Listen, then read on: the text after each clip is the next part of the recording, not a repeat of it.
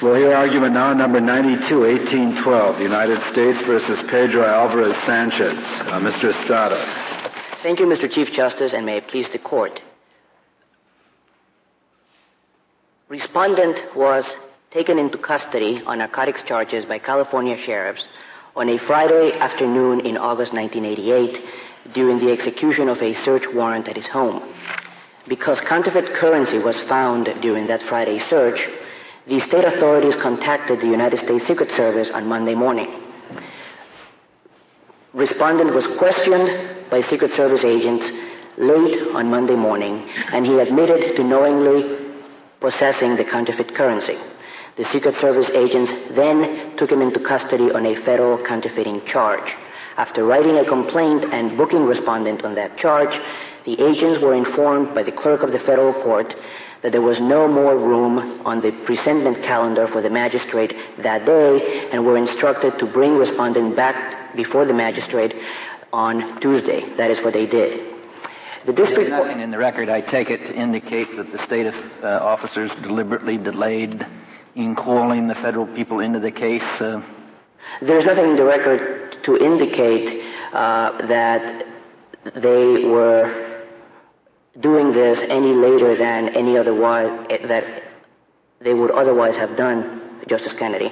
And there is no indication at all that anyone waited over the weekend for any other reason than the fact that it was the weekend. The district court found respondent's confession voluntary and admitted it at his trial. Respondent was convicted, but the Ninth Circuit reversed, holding that the confession should have been suppressed under 18 U.S.C. Section 3501. Section 3501 has three subsections that are relevant to the Ninth Circuit's analysis of the case. Subsection A provides that if the trial judge finds that a confession was voluntarily made, she must admit it in evidence.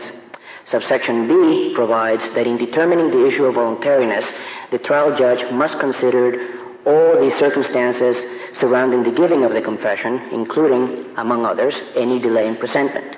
And subsection C precludes the district court from suppressing a confession solely because of delay if the confession was voluntary and was made within 6 hours of the defendant's arrest.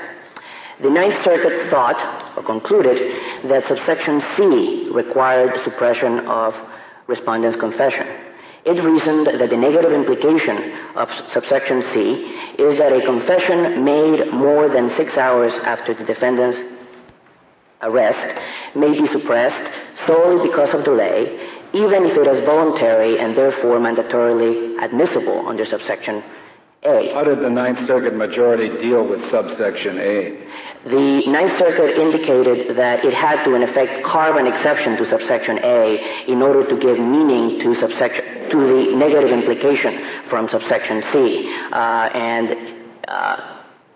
In light of his conclusion that any confession that falls outside of the 6 hour safe harbor may be suppressed because of delay, the court then went on to hold that the confession in this case fell outside of the 6 hour safe harbor because it was given more than 6 hours after the arrest by the California authorities on Friday rather than by the federal authorities on Monday. Now, in our view, the Ninth Circuit was wrong to start the 6 hour clock running with the state arrest. And in any event, the Ninth Circuit was wrong to conclude that a negative implication from subsection C should override an express affirmative statement in subsection A. Mr. Estrada, if we were to decide that the arrest or detention that starts the time clock running is really only one involving federal officials, then does that end the case? We wouldn't then have to decide the meaning of the 6 hour limitation. That is right, Your Honor. We can win this case either by your holding that the 6 hour clock starts ticking with the federal detention, or by the court holding that the negative implication of subsection C does not trump the affirmative statement of subsection A. Do you concede that the language, any law enforcement agency, can indeed refer to state agencies in the event they are acting on behalf of the federal government? Yes, we do, Your Honor. We concede that there are many circumstances in which state officers will enforce federal law under any set of circumstances. And in circumstances when state officers are taking someone into custody for a federal crime, for example, or are acting for the federal agents rather than to enforce the state's own laws. But the arrest that triggers it has to be one that gives rise to the need to take someone to a federal magistrate. That is right. The gist of our claim, of our view in this case, is that subsection C is directed to a period of delay between the defendant's being taken into custody for a federal offense and his being taken in front of a federal magistrate under Rule 5A. That was the subject of this court's supervisory rule under the McNabb-Mallory line of cases, and is actually how subsection C reads. Subsection C speaks of delay in bringing the defendant before a magistrate authorized to set bail for federal offenses. The trouble is that limitation would not allow in would not make the rule apply when the state officers are acting as the cat's paw for the federal officers. That is to say, so long as it's a genuine arrest for a state crime, and there's no anticipation that he's going to be drawn before a federal magistrate, the federal officers can, working hand in glove with the state officers, induce them to hold the prisoner for too long without presenting him. I agree that subsection C would not apply in those circumstances, and the reason for that would be that in the circumstances that you have described, Justice Scalia, the state officers would not, in fact, be acting as a cat's paw for the federal agents. If the state officers are in fact acting to enforce their own laws, rather than serving merely as the paw for the federal agents. I mean, in my hypothetical, they are acting as the cat's paw of the federal officers for the purpose of getting a confession to a federal crime. But the arrest is for a state crime. Well, if it is a bona fide state arrest, and there are questions of mixed motive everywhere in the law.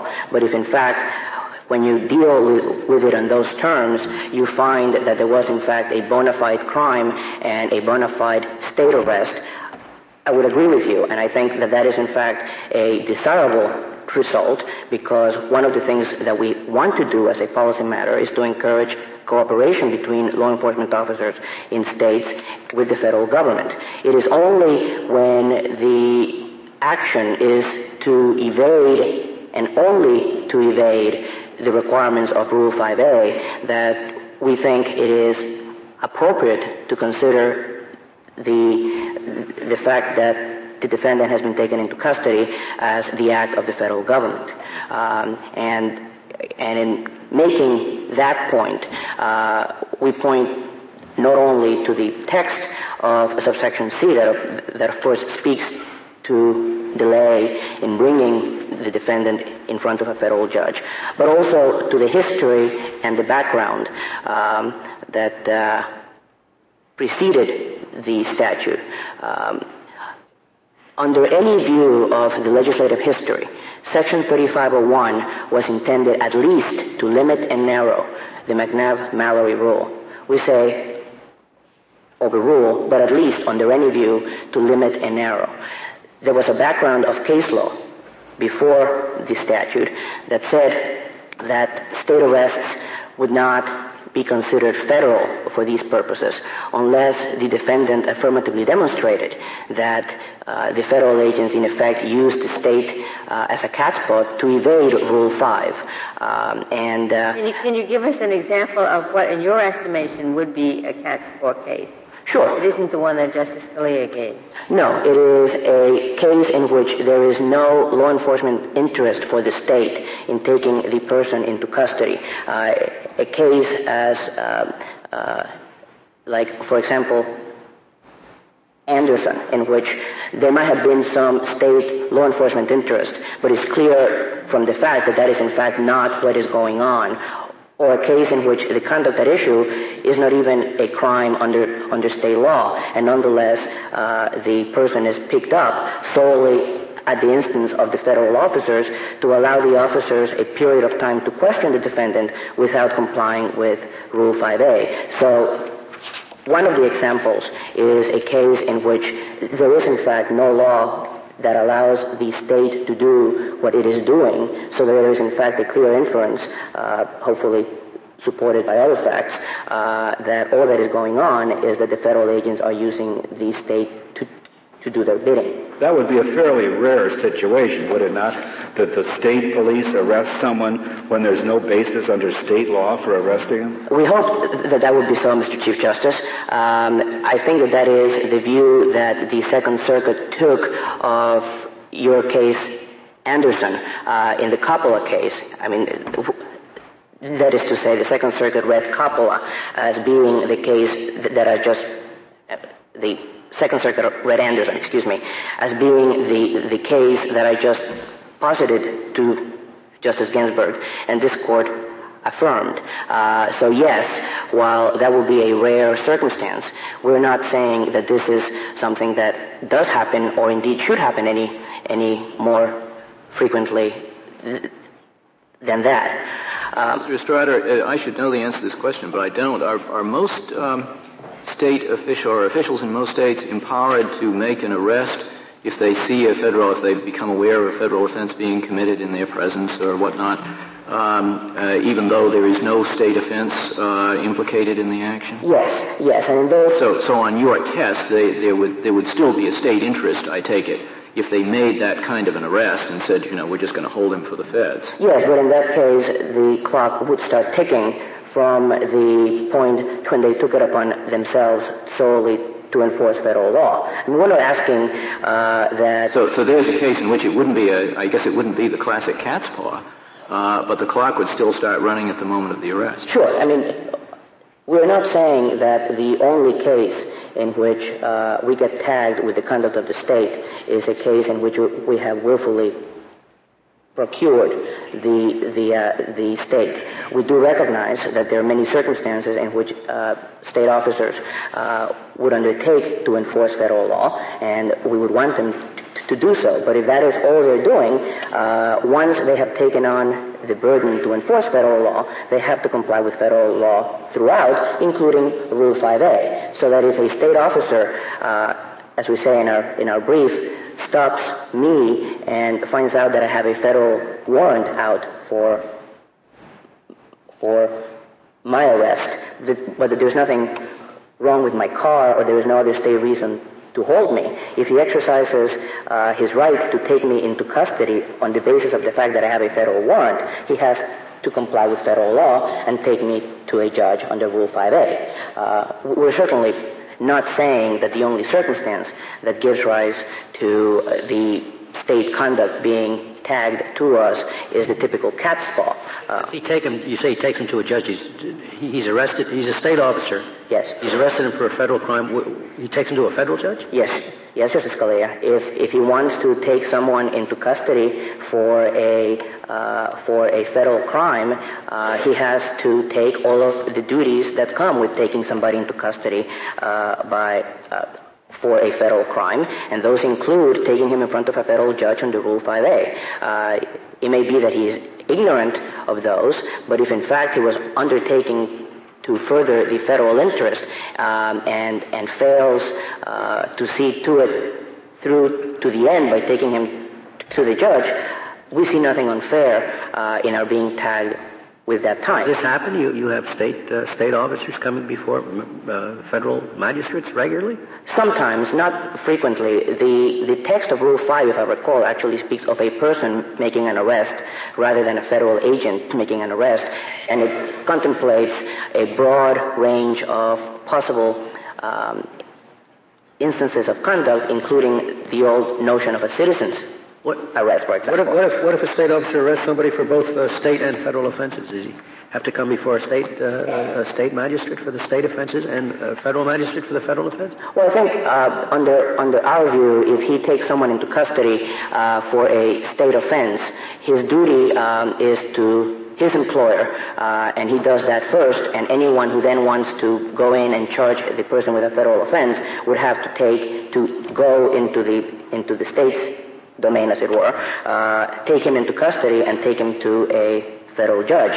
But we would not consider that a federal arrest, even though it is a mixed motive type situation, because if there is in fact good reason for holding the person under state law, and that reason is intended to be acted on by the state officer, we haven't yet come to the point where we think of the employees of the states as being there solely for the purpose of doing our bidding, and we understand that they have to comply with state law, and that's all that they should be expected to do. May I ask you a question? In your reference to Rule 5A, it refers to an officer making an arrest under a warrant. You say that would include a state officer, I gather. I would think so, Justice Stevens. But in the rule in 18 U.S.C. 3501C, when it refers to custody of any law enforcement officer, you think that means just federal officer? No. We think that in subsection C, it could be a state officer, but because of the context, only when acting to enforce federal law. Our point is that if a state officer undertakes to take someone into custody for a federal crime, he is enforcing state law, and he falls under the terms of subsection C and starts the 6-hour clock running. Of course, the prerequisite for that is that he be enforcing federal law, because we think that that even though the section doesn't limit the identity of the officer who acts, it does limit the subject matter of what he's acting on.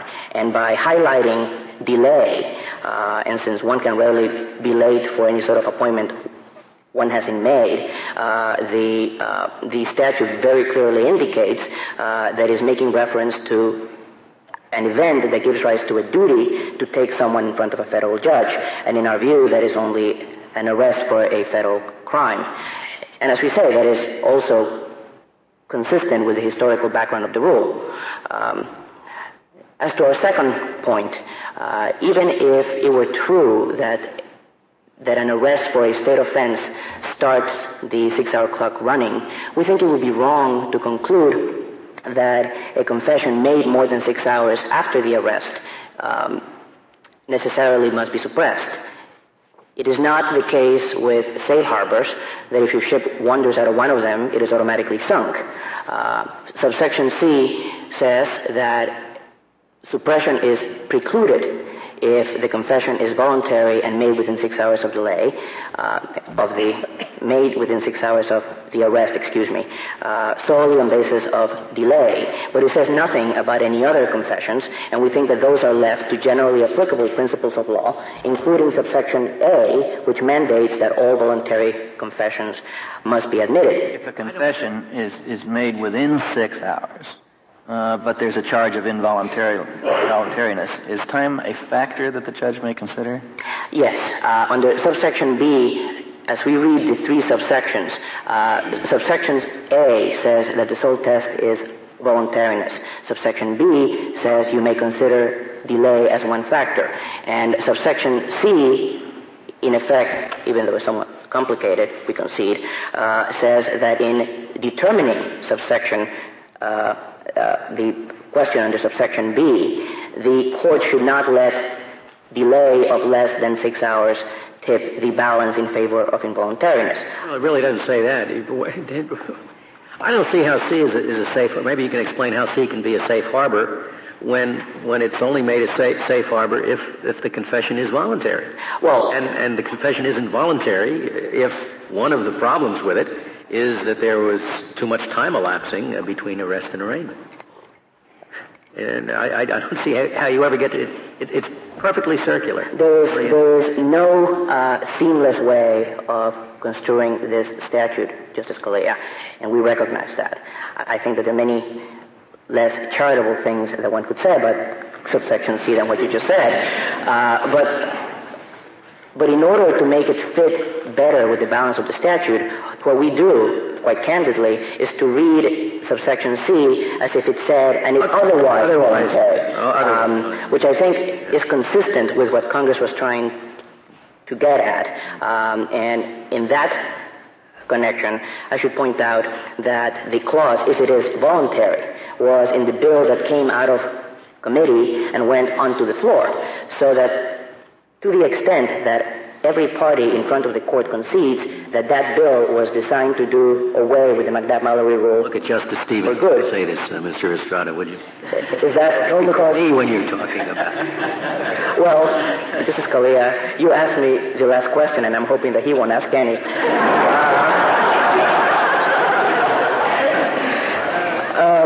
No, but to the extent, Justice Scalia and Justice Stevens, that every party before the court concedes that the bill that came out of committee was clearly intended to do away with McNabb-Mallory for good, the structural problems with the bill were already present at the time that the bill came on to the floor. And in fact, with Senator Scott's change on the floor, it makes a little bit more sense now than it did as it came out of the committee.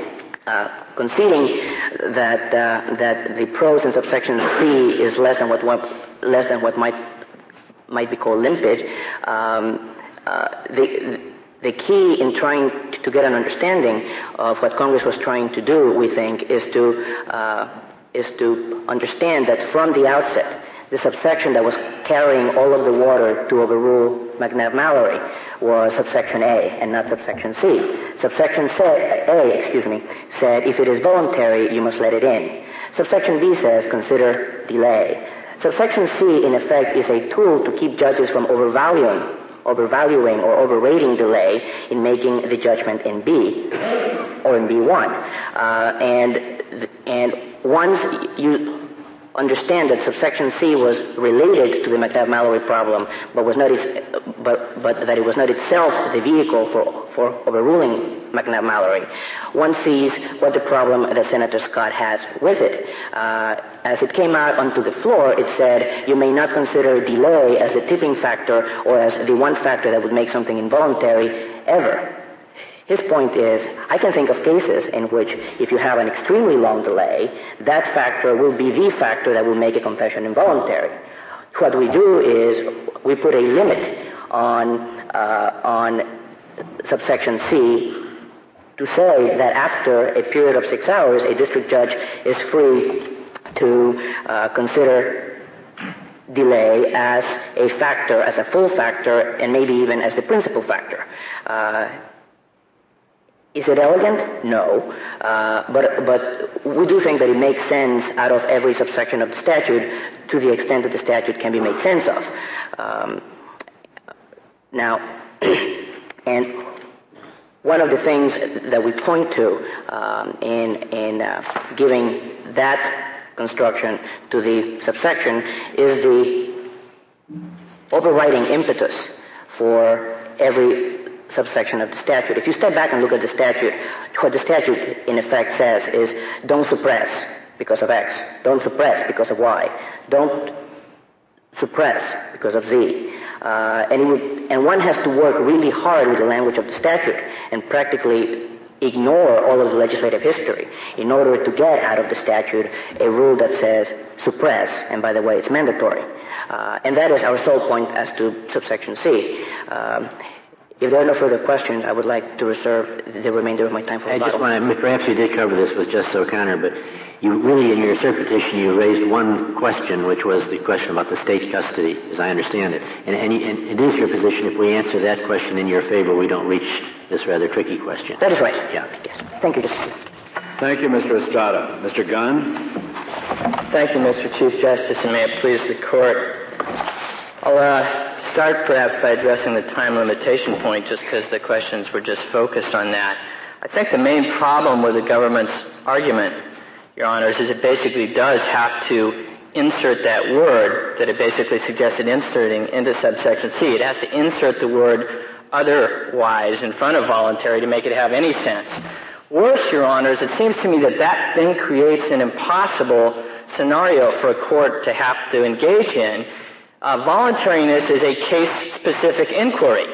How can you inquire into something, whether something is otherwise voluntary? How can you take some circumstance out and have a court inquire into whether it would have been voluntary without that circumstance. You have a legal mind. I mean, that's what legal minds do. But you have a legal mind, Your Honor, I think, that's focusing on the impact of certain circumstances on this defendant in that case, whether in fact that defendant's will was overborne. It's not probable cause, which is what a reasonable person would have thought based on these facts. It's whether in fact this defendant's will was overborne. There is actually... How do you read Section C? What does it mean to you? It does nothing at all, then, under your analysis, right? Well, no, I think it does do something. There's three aspects of the plain language that I think fairly clearly as you can get anything out of this statute, establish that it retains a limited McNabb-Mallory type rule. One, they talk about inadmissibility, not involuntariness. Second, they use the word solely because of delay. They don't talk about because of delay that makes a confession involuntary. Third, Your Honor, and this I think makes the statute more than just a negative implication statute, the provided paragraph refers to the time limitation contained in this subsection. They are saying this is an affirmative limitation on something. And what they're saying, in essence, is that this is a time limitation on the period of interrogation, which is exactly, I know the court doesn't want to look as carefully at the legislative history as Justice Stevens might, but that's exactly the way Senator Scott and Senator McClellan characterized it on the floor of the Senate. I also want to... Mr. Gunn, yes, sir. You say the government does violence to subsection C in its interpretation. You certainly have to do some violence to subsection A to get where you're going. You have to read an exception. You have to read subsection C as a specific statute that controls over and creates an exception to the general in subsection A. But, Your Honor, I'd ask the court to consider, I think the government has to concede there's at least some exceptions to the literal language of subsection A anyway. Consider the rules of evidence. Certainly the government, I assume, would concede that the confession to be admissible has to be relevant. Well, I don't think 3501 was intended to cover the entire waterfront. I think it was dealing, as I suspect you would agree, with McNabb-Mallory. Correct, but by its literal language, Your Honor, especially given the broad definition of confession in subsection E, it does cover the waterfront any time there's a confession. And my point is that you have to concede that its literal language is limited by the rules of evidence, for example, then it makes even more sense to concede that it's limited by the language of a subsection in the very same section. Well, I think you have some difficulty with that point. When you have a statute that's addressed to the McNabb-Mallory rule, and it's talking about admissibility for delay and under various circumstances, you have one categorical statement, and it does seem to me categorical, notwithstanding the fact you say there would have to be an exception, that it shall be admissible. And you're saying that is going to be limited by what comes after. I'm not saying that's totally unreasonable, but you're having to take liberties with the statute the same way the government does. We're having to treat subsection C as a more specific statute that creates a limitation to the general in subsection A. I think it frankly makes more sense, Your Honor, to find a limitation within the very same statute than it does to have to reach outside to other rules of evidence and so on. So. But you're right, Your Honor, there is definitely a tension, albeit perhaps even an inconsistency, between subsection A and subsection C. But under our interpretation, subsection A still has an impact and still has some meaning. Under the government's interpretation, unless you insert a totally new word otherwise and then engage in this hypothetical, fact-specific discussion, under their approach, subsection C, the phrase, if the confession was given within 6 hours of arraignment, becomes totally superfluous. Would your construction require the exclusion of any statements that would have been admissible under the McNabb-Mallory doctrine? Not as to the issue of delay versus voluntariness, Your Honor. As to the issue of state custody, our position is no, but it depends on how you read the pre-3501 case law on this working arrangement type rule. And perhaps I can step to address that issue, because I think I would agree with the government that the court doesn't need to reach the issue of the effect of delay if, in fact, the court rules against us on the state custody being included issue. I wanted to begin by addressing an issue that I wasn't able to address in my brief because I didn't read it in the government's opening brief, and it's a concession they make in their reply brief that I think is very important. They concede in their reply brief that some arrests by state officers are included. And I just wanted to point out two things about that concession. Apparently, the concession in the reply brief. Your Honor, I believe it's on page 2 of the reply brief. It actually begins on page 1.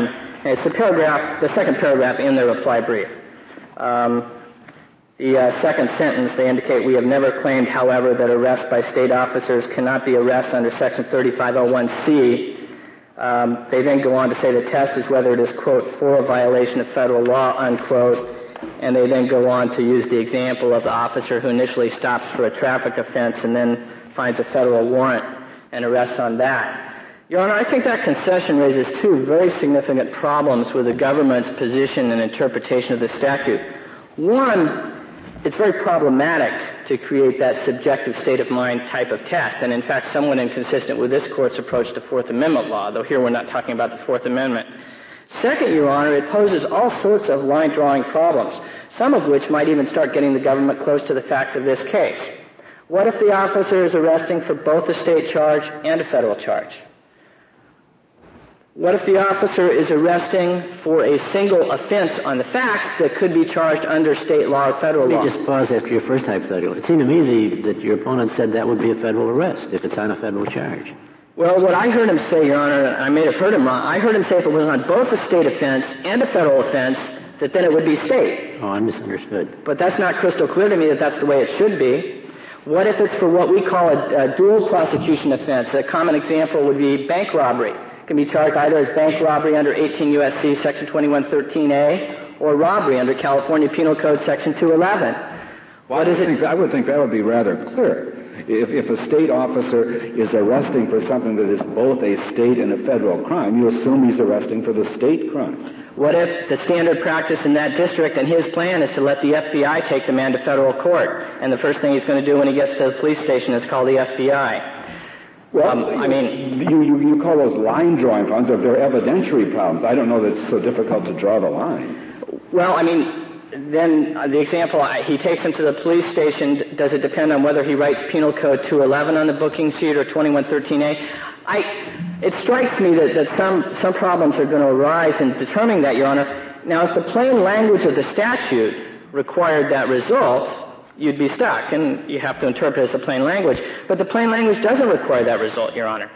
The plain language refers to, quote, arrest or other detention in the custody of any law enforcement officer, not a federal law enforcement officer, not custody for a federal offense, not arrest for a federal offense. But he goes on to say it shall not be inadmissible because of delay in bringing such person before a magistrate or other officer empowered to commit persons charged with offenses against laws of the United States. Correct, Your Honor. That makes no sense unless you're talking about a federal offense. In its reply brief, the government focuses on that word delay, Your Honor. The definition, I looked up the definition of delay in Webster's. Delay, at least one of the definitions, is cause to occur more slowly. I would submit that when a state officer, as in this case, arrests someone, plans to call the Secret Service to see if they want to prosecute the person, and then waits 48 hours to call the Secret Service, those 48 hours he waited caused the federal arraignment to take place 48 hours more slowly, because and that would violate this provision even if he took the individual before a state magistrate promptly. Well, Your Honor, then the question that arises, I think that's a difficult question. It's not at all, not the way you interpret it. Well, one way it poses a difficult policy problem, but I don't think the statute necessarily demands that, Your Honor. It depends on how you construe the word delay. The statute is focused on delay that's caused by law enforcement officers, not delay that's caused by the court system or state court procedures. And you could not apply it in a situation where there's a state arraignment because the delay there would at least generally be caused by the state court's need to have the person first and process him. So it wouldn't be delay that was caused by the officers. And I think you can construe the statute in context to refer to delay caused by law enforcement officers, not delay caused by the courts. What would be the policy virtue of that? Presumably, the purpose of the rule is to deter federal officers from extended delay that might lead to putatively coerced confessions. I think, Your Honor, that that's not the sole purpose of the law. I think it's a little broader than that. I think the purpose is to deter also state officers who are acting on behalf of or helping federal officers, either with a federal officer's request or without their request. If we think about the purposes of this statute, and of course to some extent it goes back to the purposes of the McNabb-Mallory rule and the purposes some of the congressmen talked about the legislative history, it seems to me there's purposes of two basic types. One purpose is to have a bright-line rule that says we're not going to allow confessions after this time. Then you don't have to inquire when a defendant says one thing happened during the 48 hours and the police say another thing. You don't have to inquire about how this particular defendant was affected by the delay. Another purpose, Your Honor, another set of purposes that applies as much, frankly, to innocent suspects as guilty suspects, maybe even more, is all the interests and principles our society has in getting people to court promptly. Well, if we go back to, I guess, what is called the legislative history of 5A, it appears that it wasn't in the interest of suspects at all. It was to prevent marshals from piling up mileage by taking someone to a distant magistrate. Well, Your Honor, that's not what the legislative history of 3501, I don't think, shows 3501 was for. The government quotes a law review article and a footnote in its brief that says that looked like the purpose of the original arraignment rules that were construed in McNabb. But in 3501, Your Honor, what you have is you have some congressmen... Well, I thought we were talking about Rule 5A. I'm really focusing more on 18 U.S.C. 3501, Your Honor. And whereabouts... Is the language that we're talking about taking before a federal officer.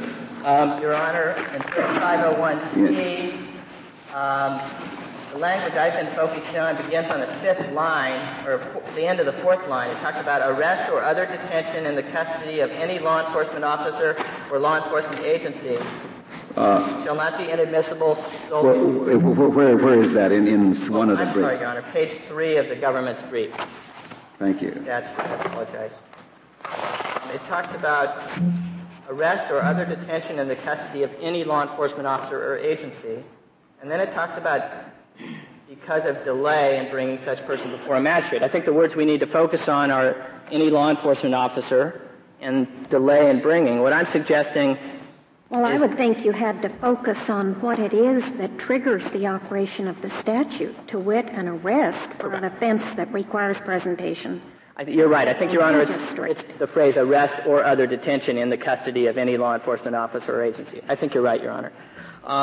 But those purposes, the purposes underlying this statute of getting people to court quickly, and they're purposes that were spoken about by the congressman during the debate. You don't have any contact with family or friends while you're detained incommunicado before going to court. You don't have a chance to get bail. You don't have a chance to have a magistrate consider whether there's probable cause. You don't have counsel to start checking into the case for you. All those purposes, all those goals are advanced just as much by a statute that encourages state officers who are helping federal officers to contact the federal officers quickly. So I think in terms of the purposes and policies underlying the statute, Your Honor, that those are advanced by focusing on state officers as well as federal officers. And the much more workable rule, the much better in-context reading I would submit, is to focus on the type of arraignment or the type of charge. Then how would your interpretation of the rule resolve the question where the state officer arrests on a state law bank robbery charge, excuse me, but there's also a possible federal bankruptcy charge that could be brought, federal bank robbery charge? I think, Your Honor, in that case it would depend on whether he's arraigned on the federal bank robbery charge or whether he's arraigned on the state robbery charge. Well, what if he's arraigned on both of them? Well, then, Your Honor, I think you get a difficult question. It depends on how you construe the word delay. So your solution really doesn't avoid the evidentiary problems or the line drawing, does it? I think it does, Your Honor, because... Oh, I thought you just said that this was a difficult question under your solution. It's a difficult question of interpreting the statute, not a difficult question on the facts. The question then becomes one for this court. And frankly, you don't need to reach it on the facts of this case because there was no state arraignment and the state officers gave priority to the federal interest. But if you did want to reach it to have a complete interpretation of the statute, it would turn on whether you interpret the word delay in this statute as including delay caused only by law enforcement officers or whether you also include delay caused by state court procedures in the state court system. Well, you may have a statutory argument on your side, but I certainly don't think that your solution commends itself by reason of its simplicity. Well, Your Honor, there's three possible situations that would arise factually. One would be where there's only a state arraignment, one would be where there's only a federal arraignment, and one would be where there's both. Under my approach, if there's only a federal arraignment, the statute applies from the time of state arrest. If there's only a state arraignment, the statute does not apply. If there's both, then this court, it's not presented by the facts of this case, but this court would have to decide how it interprets delay. What if the state officers detain someone, arrest someone, detain him for 12 hours, 16 hours, and decide there isn't enough evidence here to bring him in on the state charge because one element of the state crime we can't prove? But it's not so with the federal crime, so let's get the feds over here. Now, they wouldn't have arraigned, he wouldn't have been arraigned. Correct. And under your rule, state custody there is charged against the federal? I would say so, Your Honor. You might have a situation arise on rare occasions where the state officers could establish that they never even envisioned the possibility of federal charges until someplace down the road, and then they would be interrogated as to whether they envisioned the federal charges or not. Maybe, but I think that would arise in only very rare occasions, Your Honor. I mean, most of the time, as in this case, the officers who arrested Mr. Alvarez knew about the state crime, they knew about the federal crime at the same time. The detective in charge of the investigation in this case, and frankly, it depends, I suppose, on how you construe working arrangement, but frankly, I would say under any construction of working arrangements that's reasonable under this statute, it should apply here, maybe even under the government's concession. The officers here arrest, they know about a state offense, they know about a federal offense. They plan on calling the Secret Service. That's their department policy. They call the Secret Service. They let the Secret Service come. They are acting only as secondary law enforcement authorities because they're going to let the Secret Service take Mr. Alvarez if the Secret Service wants to. The Secret Service wants to, but the Secret Service takes him. They booked the defendant on the state charge only. The record... The only record... Or am I incorrect with it? That's what the detective says in his declaration. That's what the district court said in its initial facts. The issue wasn't really litigated in the district court below in this case because under the controlling Ninth Circuit law, it didn't matter. So you certainly don't have a factual finding on any issue that there was any reason to contest. Is there a booking sheet or something in the appendix? Or in the record? I don't believe so, Your Honor. There's not in the joint appendix, and I don't believe there was ever one put into the record below. But, Your Honor, then you get into a really difficult line-drawing situation that arises at the government's. Does whether or not he's arrested for a federal offense depend on whether they write that charge on a booking sheet, as opposed to what they did here, where they decided to give... Well, I assume any officer knows why he is holding a defendant, a suspect. Well, he may be... being held on a charge. Correct, but he may be holding a suspect, Your Honor, only because that's their way of being able to hold him until the Secret Service can come and decide if they want to take him, which was, in fact, what the detective in charge said his plan and intent was in this case. One thing I did want to make the point to this court about is if this court decides that there is just a working arrangement, if this court decides there is a working arrangement requirement, which was not a requirement under the Ninth Circuit case law on which this case was litigated in the district court, I would submit the matter has to at least be remanded for us to inquire into what this detective was thinking and what his intent was. You do have him saying, basically in his declaration, that he was not going to pursue the state charges unless the federal authorities weren't interested. And I would submit that that at least should fit within the context of this statute, even if you're going to read the words any law enforcement officer and delay in context. Can I give you a hypothetical and see what if a state officer arrests a man in possession of a stolen car, and after he's in state custody, they plan to prosecute him for the state offense. They find the car has crossed state lines, so they call in a federal officer. Say, you can question if you want, or the federal officer questions him, gets a confession, but in the meantime the state decides to prosecute and they keep him in jail for 6 or 8 months, and then at the expiration of that period the federal government decides it will also prosecute for the federal offense. Is the federal confession admissible? Your Honor, I think that's the difficult question that I was suggesting to Justice Rehnquist this court could resolve but doesn't have to on the facts of this case. There's two ways to approach that question, and I think we prevail under either way of approaching it, Your Honor. And it depends on how you construe the word delay in the statute.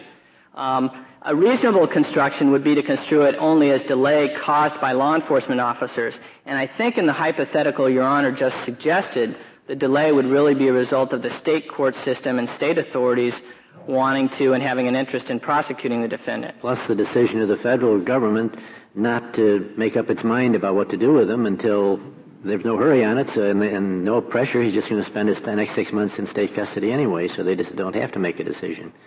Correct, but at least in part, the delay is from the state court system and state prosecutors deciding to pursue the charges and needing to have the defendant there for the trial, et cetera. And once he's been arraigned in state court, then he's no longer in a state of non-arraigned custody, so to speak.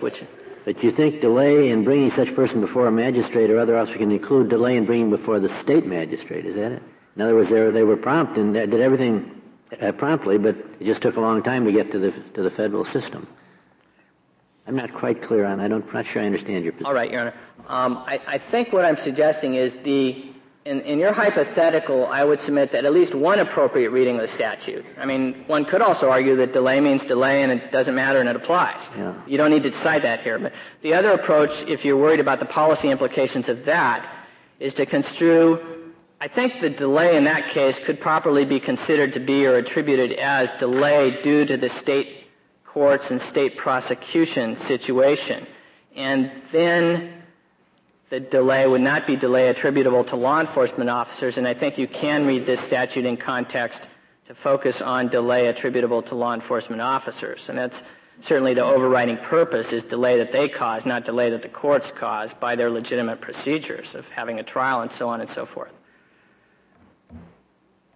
So you're adding some words to the statute, too. Well, Your Honor, I don't think there's any way to take it. You don't know what delay means is what part of the problem. The easiest way, the plain language approach, Your Honor, would be to say that's delay and the statute prohibits. Remember, the costs here are not that great. All you're saying are the officers, if they don't get to him within 6 hours, have to arraign him first. They can still interview him afterwards. Now, the government may come back and respond and say, well, his attorney won't let him talk. But if his attorney won't let him talk, then that's something our society, as a general rule, respects. So the cost of this statute applying, there's some great benefits in terms of the interest in prompt arraignment that I've described and in terms of having a bright-line rule. The costs are relatively minimal. The costs are simply you have to arraign someone before you interview them. Frankly, Your Honor, there's also a concern if you draw this line between state and federal custody or custody for a federal offense, whatever that means. You create an amazing way of officers evading this statute, even when there's not a so-called working arrangement. For example, the state officer in this case had a standard policy of contacting federal officials when counterfeit money's found. But that's not a working arrangement under the government's version. I went back and read the transcript, Your Honor, of the testimony of the Secret Service agent in this case. I believe it's in the Joint Appendix at page 26. I've got that page wrong. Man. Did the Ninth Circuit rely on that at all? No, Your Honor. The Ninth Circuit just relied on long-standing Ninth Circuit case law that said state custody is included. And I've looked back in the history of the statute for that, and I haven't found any case that really analyzes the issue extremely carefully. Similarly, the cases the government cites really don't analyze the issue very carefully either. But what the Secret Service agent, Your Honor, did testify to in this case that I wanted to bring to the Court's attention, and it raises another problem of evasion, is he said whenever a person's taken, Joint Appendix, page 26, he testified that when a person is taken into custody by an outside agency, meaning not the Secret Service, that an agent is sent to the particular agency where they meet with the investigators and discuss the case with them, and then he testified, in this case, as in all cases, I then interviewed the suspect in this case. Sounds to me what this agent is saying is he's developed a policy that always evades 3501C. He does the interview before he takes the person into custody. Suppose he had gotten a call from the law enforcement officer, the state officer, who said, we've got to arraign this man by Tuesday, and we've got him in custody for counterfeit. He said, and he thought to himself, well, he might be more likely to talk to me if he sat in jail 24 hours longer. I'll go over Tuesday morning. Under the government's interpretation of the statute, 3501C doesn't apply. And you create, by construing the statute to eliminate state custody, you create a situation where that sort of thing can happen. And I think that's more damaging and more something the drafters of this statute wanted to avoid than just someone having to go to court in some cases and arraign a person more promptly and interview him afterwards. Isn't it true, though, that there may be a fair number of cases in which a person is in state custody and there may be something like counterfeit money or possession of a weapon or something that might justify a federal prosecution but also might not, in which it would be reasonable to say, well, the FBI or Treasury ought to go over and interview the fellow, take a statement from him, and then decide what to do without having done the interview. Under your view, he must immediately charge him on the federal offense or not charge him at all, assuming he's not going to repeat his statement later. And assuming you want to interview him before arraigning. The other option, though, is to wait for the state proceedings to take their course. Yes, normally you catch someone, I can understand a routine procedure which would involve prompt interview to get out the facts, whatever the federal interest is, and not necessarily have an overriding interest in immediate prosecution. It's a tricky problem. It is, Your Honor, but the statute, what it does is it gives the state officers an incentive to avoid that situation by calling the federal officers promptly. You have the same situation arise, Your Honor, if, for example, the Drug Enforcement Administration arrested on drug charges and found counterfeit money. And they don't deal with counterfeit money, so they call the Secret Service. The Secret Service might end up losing the opportunity to interrogate if the DEA was negligent or lax in contacting them promptly. But that's an arrest by a federal agency, and I would think 3501C, even under the government's interpretation, would apply there.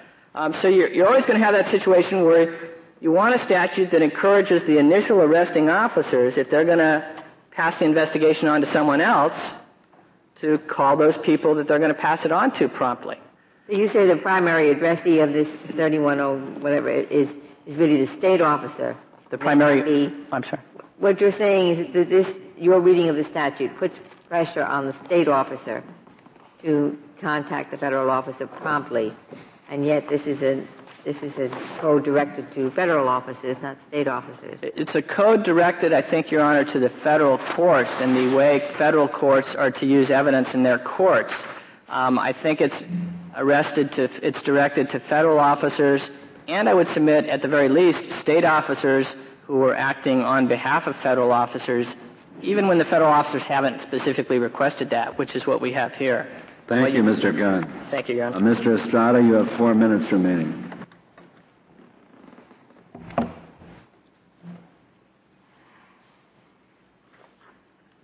Thank you, Mr. Chief Justice. Only a couple of points. First, the concession that counsel read in our reply brief on the merits was made also in our reply brief at the search stage, and we merely repeated it in our reply brief on the merits because he made the same argument on his brief on the merits that he made in his opposition. At page 1 through 2 of our reply brief on the search stage, we deal with his argument of any law enforcement officer with the following. That claim, however, is irrelevant to our submission. We do not contend that arrests by state officers cannot qualify under Section 3501C. Our contention instead is that the arrest, whether by federal or state officers, must be for a violation of federal law. Only such an arrest can sensibly be viewed as imposing upon the arresting officer the duty to, quote, bring such person before a magistrate or other officer empowered to commit persons charged with offenses against the laws of the United States, unquote. That is from our reply brief at the petition stage. Our second point is that the basis for a person having been taken into custody is often litigated in state and federal courts because claims that the arrest was made without probable cause are a means for seeking the suppression of physical evidence. at the time the person was taken into custody, and as a result of that, as a matter of routine in federal court, officers, state and federal, are called on to explain what the basis for their conduct was at the time when it was taken, i.e., what law they thought there was probable cause to believe was being violated. And unless the court has any other questions, we will rest on our briefs. Thank you, Mr. Estrada. The case is submitted. The honorable court is now adjourned until tomorrow at 10 o'clock.